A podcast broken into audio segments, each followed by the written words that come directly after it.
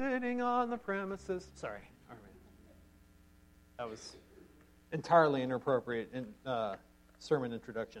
Um, all right, how many of you have ever been to an awkward family meal? I read stories like we're going to look at today, and I'm thankful my family is so boring. Because when we've gotten together for, uh, for dinners and things like that, maybe it's just because most of the time our family all lives a long way away and we're all intentionally gathering together. It's not like people live in the same town uh, generally in our in our extended family and they you know bring them here and bring them there. But we we see that there are moments in, um, in life that can be a little bit awkward. And what we come to here is just about as awkward a moment as you can imagine. And I think it's actually kind of funny to, to have that happen the first Sunday of November, knowing that many of us will be there the last Thursday of November. that we might have one of those awkward family get-togethers. Anybody? Into, don't you have to raise your hand. I'm just kidding. Um, but you may be anticipating one of those awkward family get-togethers. Uh, here we have Joseph, who has been hopeful of this dinner. We see that his brothers came, and he recognized them, and they obviously did not recognize him. And he looked a little bit different. Like I said last week, maybe he was bald. You know, maybe he looked, you know, had, had that, that shiny head look going on. The lights were a little brighter there, who knows? But his brothers came to Egypt to find some help. And there were 10 of the brothers that were there. The youngest was not. That would be Joseph's full brother, Benjamin. And so Joseph recognizes them he, they do not. And then they have the wonderful time of heading back home, revealing, uh, opening their sacks to reveal that all their money was still there. And they thought they were thieves. They thought that somehow they would get in trouble because they came back with all their silver. Joseph, realizing that he had been placed there to uh, take care of not just Egypt, but the entire world, saw that his brothers were a part of that and returned the blessing of seeing them again. He returned them to their father with all the money they left with and all the food. Now, um, dad didn't respond quite like they thought they should. And I'm, I'm, i wonder what the brothers' conversation, I always wonder what the brothers' conversation is along the road because we always see the highlights, right? We see the big events and we don't necessarily hear uh, what was happening when Issachar and Naphtali were talking to each other. That's probably the first time you realized there were brothers called Issachar and Naphtali. But they all had these, you know, fancy names, and they all meant something in that time. And uh, they get back, and one of the brothers discovers on the way back that the, the bags were full of uh, his bag was full of his money. And then when they get home, they realize all of them were. Now they go home, they eat the food, and they're getting low again. Jacob does not want to send anybody back to this guy because he heard what the stipulation was on their return that they would be dealing with something. So we're going to come, come right back into that. Joseph is going to be uh, reunited with his brothers here in chapter 43. I do invite you to stand. We'll read the first 10 verses, the first paragraph out of here. And it's a lengthy page and a half passage, so we will work to touch on all of that as we have the moment to. Genesis chapter 43, verse 1. Now the famine was severe in the land, and when they had eaten the grain that they had brought from Egypt, their father said to them, Go again, buy us a little food. But Judah said to him, The man solemnly warned us, saying, You shall not see my face unless your brother is with you. If you will send our brother with us, we will go down and buy you food. But if you will not send him, we will not go down. For the man said to us, You shall not see my face unless your brother is with you. Israel said, Why do you treat me so badly as to tell the man you had another brother? They replied, The man questioned us carefully about ourselves and our kindred, saying, Is your father still alive? Do you have another brother? What we told him was an answer to these questions. Could we in any way know that he would say, Bring your brother down? And Judah said to Israel his father, Send the boy with me, and we will arise and go, that we may live and not die, both we and you, and also our little ones. I will be a pledge of his safety. From my hand you shall require him. If I do not bring him back to you and set him before you, then let me be, bear the blame forever. If we had not delayed, we would now have returned twice. Lord, teach us your word. Thank you that it is truth. Help us to apply it to our lives. In Jesus' name, amen. All right, be seated. So we have uh, the return trip. Judah shows his moxie, so to speak, here. Remember, Judah we visited earlier, and I believe it was chapter 38. We've been here a while, right? Make sure I get that right. Uh, yes, chapter 38. And uh, we, we further learn, uh, spoiler alert, that Judah is the tribe that God chooses to bless the nations through. And now we see one of the reasons that he is a little different than the rest of his brothers. We also have seen Reuben uh, show some accountability along the way. Reuben did his own bad things, as we would see in other places in Genesis.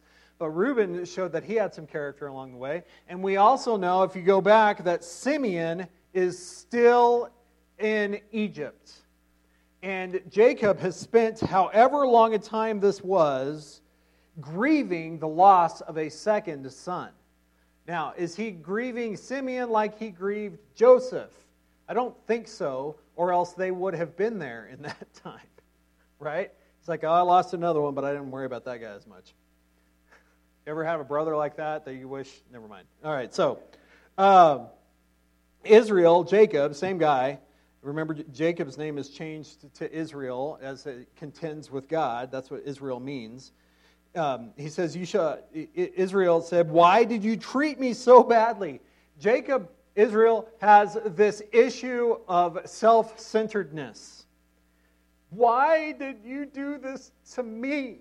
It's all about all these bad things that have happened to me. And justifiably so. If you remember his, his account, he, he goes up north to, to find a wife. He finds a girl he likes. Her dad tricks him into marrying her sister.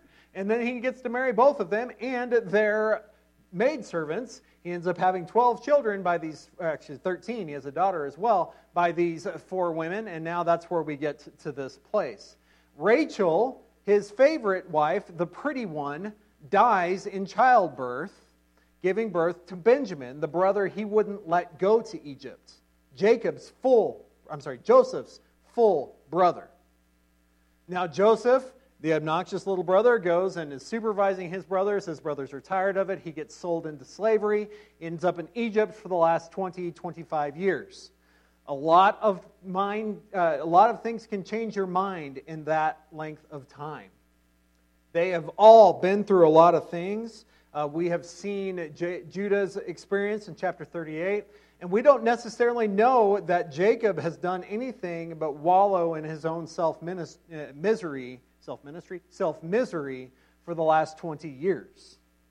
That's a long time to be sad, right? It's a long time to grieve, to not understand. And so, as the brothers made their way down to Egypt, and found the food, they realize, or uh, sorry, their brother realizes God has hand, had his hand in this the whole time.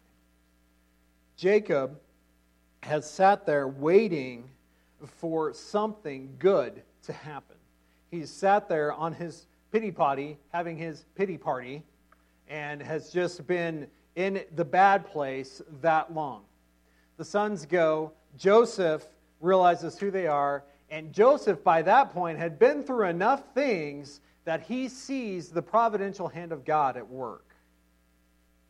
Jacob had led him in the ways of the one true God, and Joseph had been faithful to him in that, in that he had not sinned in a disastrous way when he'd had the opportunity. Because he chose to be faithful to God, uh, Potiphar's wife betrays him and ends up sending him to jail for a long time.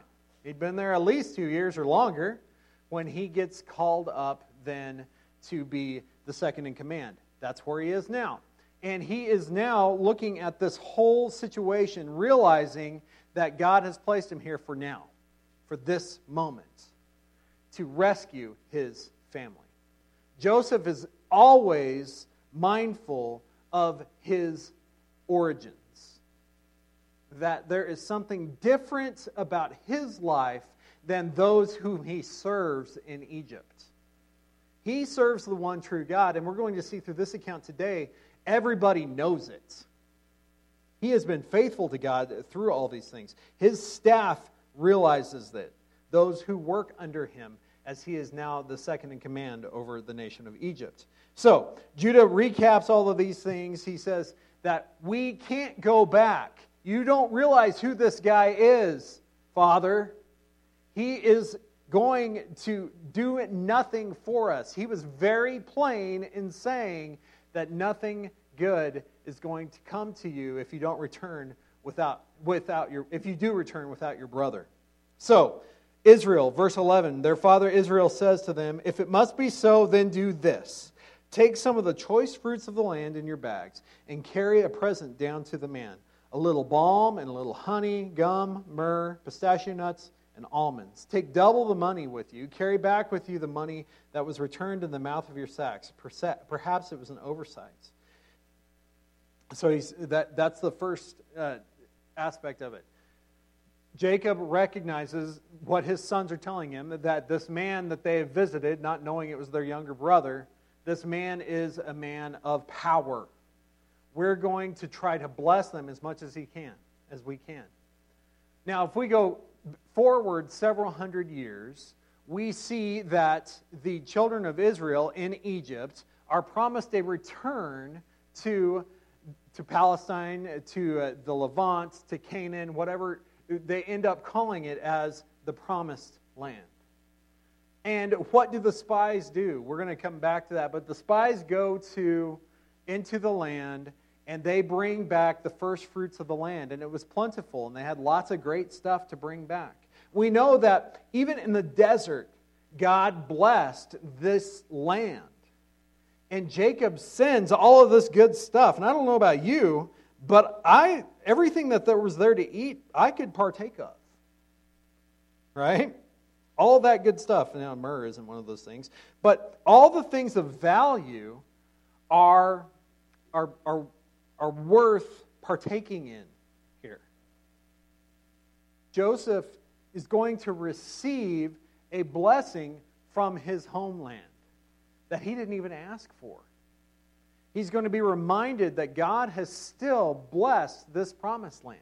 Now, has the, has the famine reached that point? Yes, yes, it has. Because they're looking for food, right? They don't have enough grain to make the bread to eat the food. So they still have this, these trials and these problems. But God has still blessed his people. They still have resources, they have silver, right? They had enough silver to buy a whole bunch of food, and they got it for free. You ever been there? Where you think you're going to have to pay, and all of a sudden the bill's done? That's a pretty cool feeling. It's also terrifying if you don't know where it came from. That's where they are here. What's the catch? And we're going to find out that the catch is Joseph wants to take care of his family. Verse 13 Take also your brother, and arise and go again to the man. May God Almighty grant you mercy before the man, and may he send back your other brother in Benjamin. As for me, if I am bereaved of my children, I'm bereaved. If I never see anybody in my family again, I'm just going to die. And I think there's both a bit of uh, self pity here, but also a, a feeling of realism that it kind of just is what it is. And sometimes we don't realize God's greatest blessings until we give it over to Him. And I think there's some of that in, in, Jacob's statement here. This is not up to me anymore. I can't do anything about this. We have to, to take what we have and say, Lord, it's yours.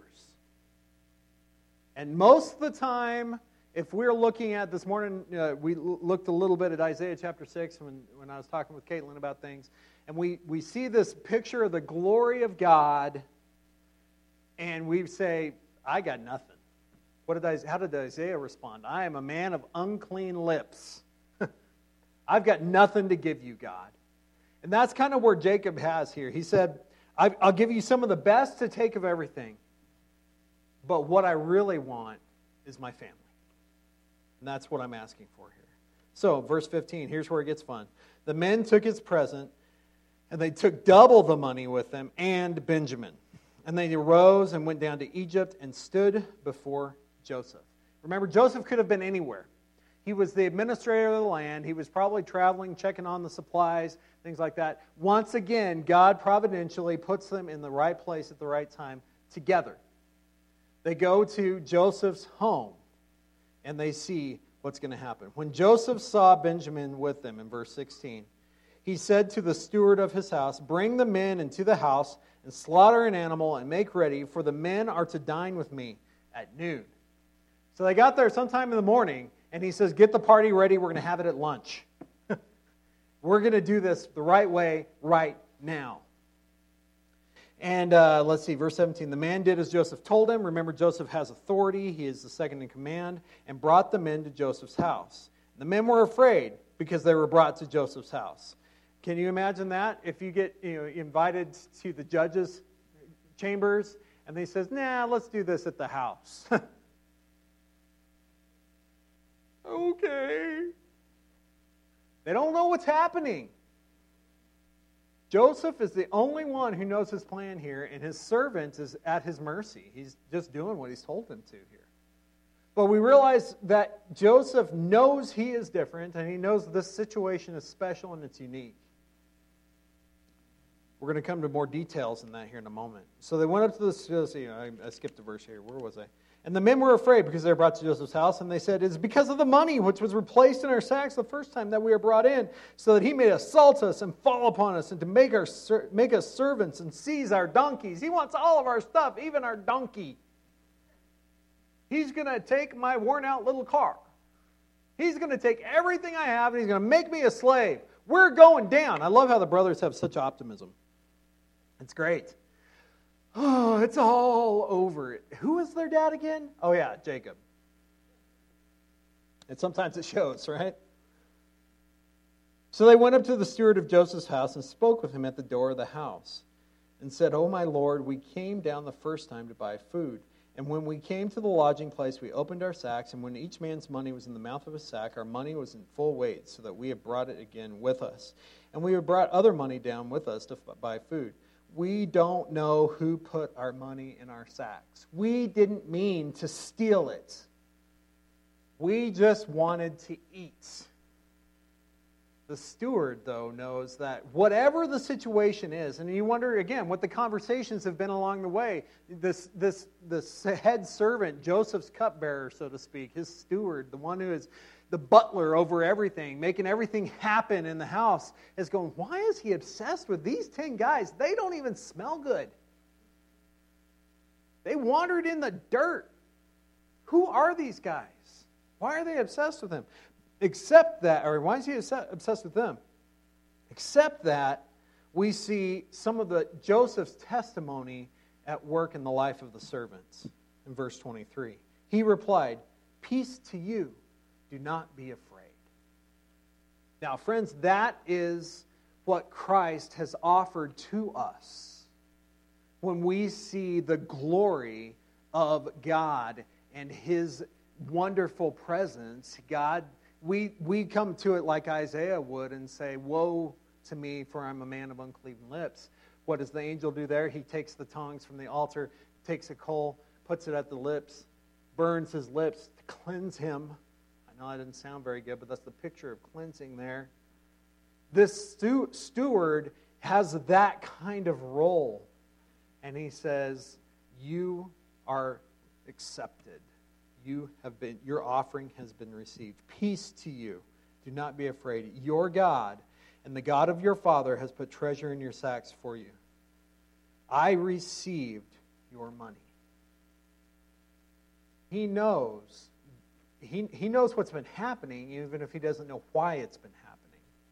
That Joseph has special favor on these 10 smelly kids from Canaan. Then they brought Simeon out to them. Joseph fulfills his word. The brother comes. He, Simeon is the, uh, in this case, the, uh, the collateral for Benjamin. How long had Simeon been sitting in Joseph's jail cell? and did Joseph go to see him? I doubt it. well, you look at this. But how long a time was it? Was it a few months? Was it another couple of years?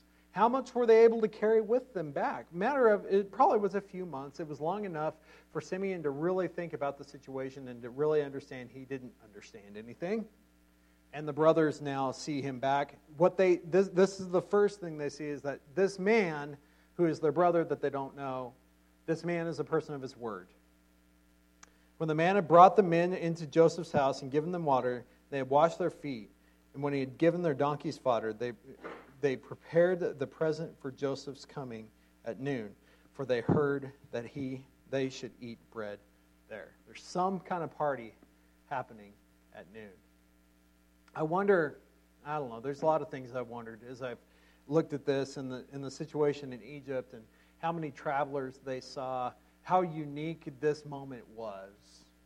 Because probably they were, they were used to people coming and begging for food and, and probably scalping them as much as they could, overpricing. That's what happens when supply and demand, right? The price goes up. But here, this was different. And now, there's going to be a party. When Joseph came home, they brought him into the house. They brought into the house to him. Try again, Greg. When Joseph came home, they brought into the house to him the present that they had with them and bowed down to him at the ground. Chapter 37. What happened there? Joseph's dream. So the first time it happened, and it was fulfilled was in chapter 42. This is another time when all the brothers end up bowing to him. Verse 27 And he inquired about their welfare and said, Is your father well, the old man of whom you spoke? Is he still alive? Joseph still had a tough time trusting his brothers because of everything that had happened 25 years earlier, however long it had been at this moment. He had a hard time trusting them. And on this earth, sometimes you're going to see relationships that, that come and go and they come back, and, and we wonder can, can we trust this person? And maybe you can't. Maybe you can't get past that, but you can trust the Lord. And that's really what this was all about, is that Joseph recognizes that the Lord is faithful. He's just wondering, can I trust my brothers? They said, Your servant, our father, is well. Verse 28. He is still alive. And they bowed their heads and prostrated themselves. What's that picture there? What's prostrate? Falling flat, right? Completely, I'm not going to do it here because it hurt. But they come and they fall flat on their faces before him it's, it's really a ridiculous sight. And it, again, it brings to mind the, the dreams he had. That the, the seven stalks, or the 11 stalks, no, that was Pharaoh. I'm getting the dreams mixed up now. All right? Let me make sure I get them right. I think I may be right. Whew. All right, so Hear this dream I've dreamed. Yes, we're binding sheaves in the field. My sheaf arose and stood upright, and behold, your sheaves gather around it and bowed down to my sheaf. Yeah, it was grain. Oh, yeah, yeah. Sometimes when I get up here and I'm working from memory, it, it takes off on me. And then the sun, the moon, and the 11 stars bowed down to him. Right? This is the fulfillment of that. This is what we're seeing happen. They prostrate themselves before him. And he lifted up his eyes and saw his brother Benjamin, his mother's son, and said, Is this your youngest brother of whom you spoke to me? God be gracious to you, my son. Now, I know with me and my brother, it is obvious when you see us next to each other, even though I'm five times his size. It's kind of true. I'm a lot bigger than my brother. We look a lot alike. Same DNA, created both of us. And it's obvious. And Joseph probably looks at, as Joseph is clean shaven and has his perfumes and cologne on and all the, the, the, the decorations of the office that he's, held, he's holding at that time. He's probably looking at Benjamin and seeing what he looked like 10 years earlier dirty, bearded. They look a whole lot alike. Is he actually doubting that this is Benjamin? I think only in the sense of how hard it is to believe that he actually is in the same room with him.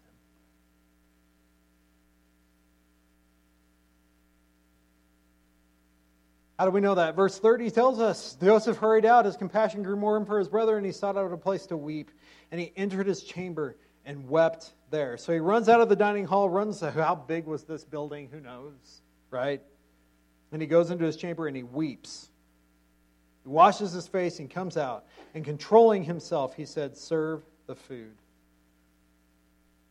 They served him by himself and them by themselves, and the Egyptians who ate with him by themselves, because the Egyptians could not eat with the Hebrews, for that is an abomination to the Egyptians. So we have three separate tables. Joseph's by himself. He never has eaten with the Egyptians. Does he look like one? Probably. But he, he knows he's different. The Egyptians eat on, his own, on their own. He eats on his own. They have their own table. And they sat before him. The firstborn, according to his bread. This is one of my favorite parts in this whole chapter right here. You put out the name cards, right? I want to was there a was there like a you know two way glass where he's talking to you know I know there wasn't, but I can you know just just imagine this. There's a two way glass, and he's seeing his brothers, and he's just kind of giggling because they're confused and scared. And yet there he is. All eleven of them are there, right? Because Simeon had stayed in Egypt, and now he's back with them, and Benjamin had come down this time. And Joseph is talking to his steward, and he goes, "Okay, so he goes there." He goes there. He goes there. It's like that painting of, of the Last Supper when it said everybody moved to one side of the table so we can get a photograph. Come on, guys. Get there. All right. How, how, what did that look like? Right? Here they are. Firstborn according to his birthright, and the youngest according to his youth. And the men looked at one another in amazement. Oh, he's just toying with them, right? He's like, ah, I'm not going to, uh, okay we're, we're not going to get to the fulfillment of it here in a moment because that's next week. But portions were taken from Joseph's table, but Benjamin's portion was five times as many as any of theirs. And they drank and they were merry with him. And if you see the uh, some other translations, it uses a word we don't usually see in regards to the Bible that they got drunk. They had a party, and they got smashed. All right. What is going on? And then the guy who puts the chapters here stops and he makes the next one 44 and the pastor's going to come back to it next week. Tough cookies. All right? So now what's going to happen think about all of these different challenges along the way and all of a sudden they, they're amazed because there's things there's some kind of magic at work here that this guy can put them in their birth order. There's no magic at work here. It's the faithfulness of god and that's when we come to all of it. It's not a sense of karma or any of those kinds of things. It's that God is sovereign over his plan for this world in salvation. And he planned to rescue the people of Israel here, the children of Israel, by bringing the tribes to Egypt in this moment. Now, one of the challenges with this whole passage is understanding what's going on from the helicopter view. I have a hard time seeing this as what goes around comes around, and I realize that that's, a, that's an easy thing to get caught up in here. It's not really what's happening here. What we find is that it's a picture of God's sovereignty over history and his plan for our salvation and our redemption. And this is a small piece, although in history it's a, it's a large moment. This is something that had to happen in order for God's plan to be fulfilled. One of the lessons we can take from here, and it goes back to the life of Joseph and the character of this man, is we seldom have control over our circumstances. Remember Joseph's map? I think I actually have it in there. Put Joseph's map up for me. Joseph did not have a chance to decide where he went anywhere here. All of those arrows, as small as they may look to you right now, Joseph was in somebody else's chariots. And yet, wherever he went, he trusted God. God is still in all of our circumstances. We now, today, and at this moment, I think there's the Spirit of the Lord guiding that as well. We have the Holy Spirit to guide our response. Made me think of Galatians 5. We went through Galatians last summer, and uh, Galatians 5 talks about the deeds of the flesh versus the fruit of the spirits. And what do we see about the deeds of the flesh? There's all kinds of bad things that we do naturally. We don't have to try to sin, guys. We in this flesh, even as believers, still sin. God calls us to repentance. But he says that the fruit of the Spirit is love, joy, peace, patience, kindness, goodness, faithfulness, gentleness, and self control. And see, Joseph is a, is a picture of Christ in this, in that he, at any point along the way, could have dropped and blamed God for his circumstances. And yes, is God in control of them? Absolutely. However, he chose to flee sin when he had the chance to do it. Would anybody really have known if he had slept with Potiphar's wife? God would have. And God probably wouldn't have called him to this place and that. He made a choice, and God rescued him eventually. We will suffer for good choices that we make sometimes. But God is blessed. And it can't be about us and our choices at that point. It has to be about obedience to God and what blesses Him. But when we trust God to guide us in His Spirit, he leads us to the point, and I don't think it's any accident that the characteristic of the fruit of the Spirit that appears last is self control. Because what do you usually remember from a conversation? One of the you things you usually remember is the last thing that was said. Joseph here is testing his brothers and still exercising great self control because he does provide for their needs. If he'd been acting in the flesh, he probably would have thrown them all in jail like they threw him in the pit up in Shechem. Right? Probably would have done that to my brother. I know my brother would have done it to me. And not because of his character, it's because of mine. See, Joseph decides at this moment that the sovereign hand of God matters more than the trial he's been through. He trusts the Lord. And he knows that in this moment, and he says it here, and he'll say it later I've been sent ahead of you to take care of you. And what kind of moment is that when we realize that Christ has already come and taken care of our sin? on the cross. We end up wrestling in our own muck and our mire and our nastiness and our sinfulness, and we think, you know, I, I got to take care of this myself. But that's not what the Bible says. The Bible says Christ takes it for us, and He just is waiting for us to give it to Him. To lay what we have at the altar and allow Him to take ownership of our lives because He is good and faithful. And He offers His Spirit to live out love, joy, peace, patience, kindness, goodness, faithfulness, gentleness, and self control. Against no thing, Uh, against such thing, there is no law. He draws us to obedience so that we might bless Him.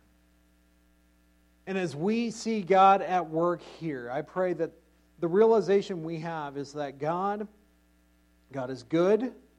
He is faithful. He is kind. He is not vindictive. He is not drawing them to a place where they will not be cared for. But they are, are called to, to trust and called to be blessed and ultimately called to fulfill the sovereign plan of the one true God. Let's follow him and trust him through those trials today. Let's pray. Our God, you are good. I thank you for your faithfulness in our hearts and our lives. I pray that we would be obedient to the call you've placed upon us, that we would bless you and trust you in moments where it just doesn't seem to make sense.